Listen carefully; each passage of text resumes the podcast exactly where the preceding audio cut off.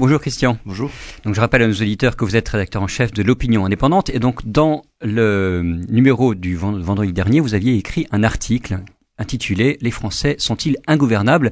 Un article qui est à la fois d'une intense actualité et en même temps, j'allais dire, complètement éternel. La France est réellement ingouvernable, Christian Authier.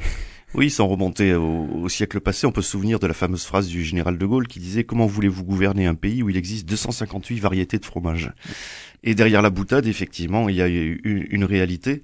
Et pourtant, déjà, le général de Gaulle, lui, n'a pas eu à se plaindre d'une grande instabilité. Oui, on peut dire qu'il est resté quelques années au pouvoir. Voilà, puisqu'il a gouverné au moins sous la Ve République. On oublie l'intermède de la Libération, mais de 1958 à 1969. Et il est parti, par ailleurs, de son plein gré et non directement chassé par une élection, mais par un référendum qu'il avait mal pris. Oui. Et par la suite, effectivement, les présidents ont eu du mal à gouverner aussi longtemps. On peut se souvenir que François Mitterrand, qui avait déjà eu tout de même réussi la performance de se faire réélire, a dû subir deux périodes de cohabitation, 86, 88 et 93, 95, et que son successeur Jacques Chirac, qui lui aussi a réussi la même performance de se faire réélire, a tout de même eu lors de son septennat 5 années de cohabitation, et puis a bénéficié ensuite d'un quinquennat, c'est-à-dire d'un mandat réduit. Mais la cohabitation est une forme de rejet. Enfin, oui, en fait, déjà, le président élu, en fait, c'est ça peut-être notre spécificité, le président élu est aussitôt rejeté. Oui, mais ces deux-là, déjà, François Mitterrand et Jacques Chirac avaient réussi, malgré des périodes d'impopularité, à se faire réélire, ce que depuis, aucun président n'a réussi.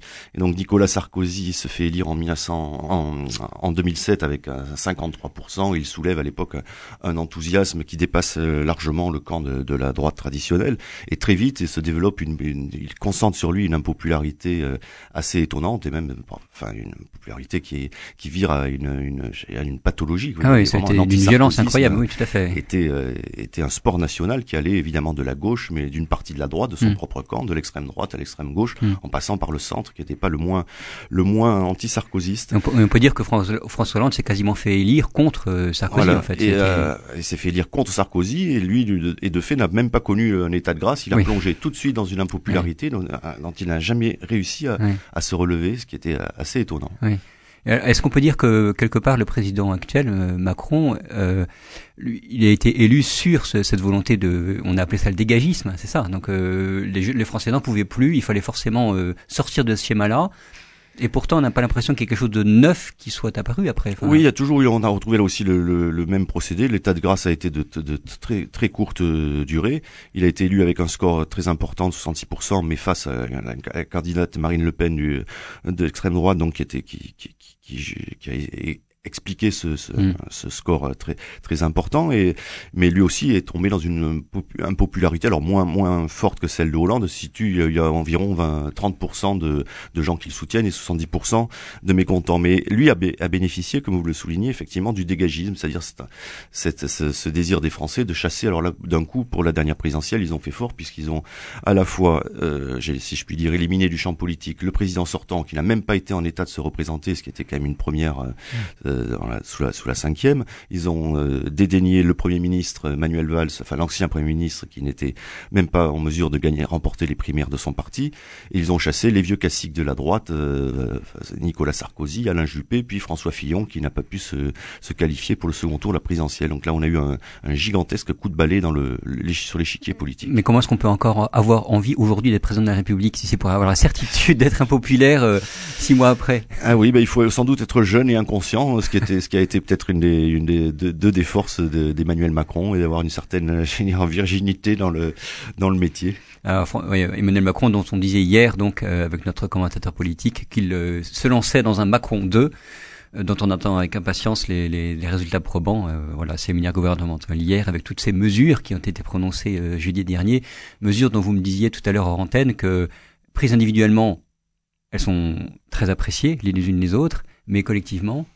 Oui, c'est ça qui traduit aussi ce sentiment de comment dirais-je, de désarroi face à ces Français qui on a l'impression qu'ils élisent un président pour pouvoir le chasser, ou une majorité pour pouvoir la chasser ou la pourfendre aussitôt. Un sondage très éclairant, 24 heures après les annonces du gouvernement, montrait que chaque annonce du plan gouvernemental prise séparément était approuvée par entre 60 et 70% du panel, mais que ce même panel rejetait rejeté le plan dans sa globalité d'un des mêmes taux de 60, je ne sais plus, à 70%. Donc on voit effectivement la difficulté à gouverner ces Français, ces irréductibles Gaulois très instables qui veulent moins d'impôts mais augmenter ceux des plus riches, qui sont très sensibilisés par la cause de l'environnement et de l'écologie mais qui se deviennent, j'allais dire, très énervés quand on augmente les taxes sur les carburants. Enfin bref, nous sommes un conglomérat de contradictions et d'aspirations paradoxales. Contradictions qu'on retrouve, vous l'expliquez un petit peu aussi dans l'impact médiatique de l'incendie de Notre-Dame de Paris, où on retrouve, c'est pareil, tout et son contraire dans la réaction. Oui, ce qui est frappant maintenant, c'est que même on a pu observer, il y a des moments, hélas, j'allais dire, de concorde nationale qui se révèlent. Je dis hélas parce que ces moments se révèlent en général lors de tragédies. On peut passer aux attentats qui avaient frappé Charlie Hebdo, puis ce de novembre 2015. Et là, Notre-Dame, on a eu, j'allais dire, pendant quelques instants, un moment d'union nationale, de concorde, d'émotion. Tout le monde, si je puis dire, communiait face à ce... Il a pleuré devant sa télévision. Voilà. À ce spectacle assez traumatisant, mais dès le lendemain, les polémiques les plus insensées fleurissaient. Alors, j'ai relevé quelques détails. Certains ont reproché avec véhémence à Emmanuel Macron de n'avoir pas eu un mot pour les catholiques, ce qu'il avait fait pourtant immédiatement, quand d'autres évidemment lui reprochaient. Il y a eu évidemment cette polémique sur les dons des grands patrons. Alors, qui ont été accusés d'avoir des arrière-pensées fiscalistes ou plutôt défiscalisantes, mais que n'aurait-on pas dit si ces mêmes grands patrons n'avaient pas donné. Et ensuite, un autre angle de cette polémique qui consistait à déplorer qu'on donne trop à Notre-Dame et pas assez ailleurs, comme si les dons étaient contradictoires. Enfin voilà, encore une fois un reflet de ces Français totalement qui ont goût de la polémique vissée au corps. Vissée au corps. Alors vous résumez ça, cette espèce de confusion générale. Vous résumez ça dans une expression que j'aime bien, vous parlez d'une démocratie de clics.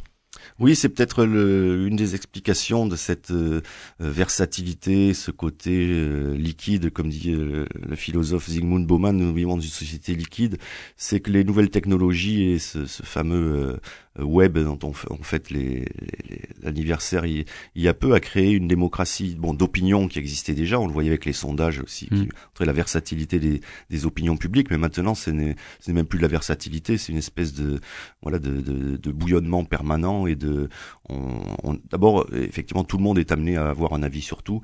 Et peut-être au règne des experts qu'on pourfendait naguère, vient le règne de Monsieur Tout le Monde. Chacun est un expert, chacun devient un leader d'opinion, chacun a prétention à gouverner. Je me souviens, il y a en tant qu'amateur de football, il y a une expression qui dit qu'il y a autant de sélectionneurs de l'équipe de France que de Français.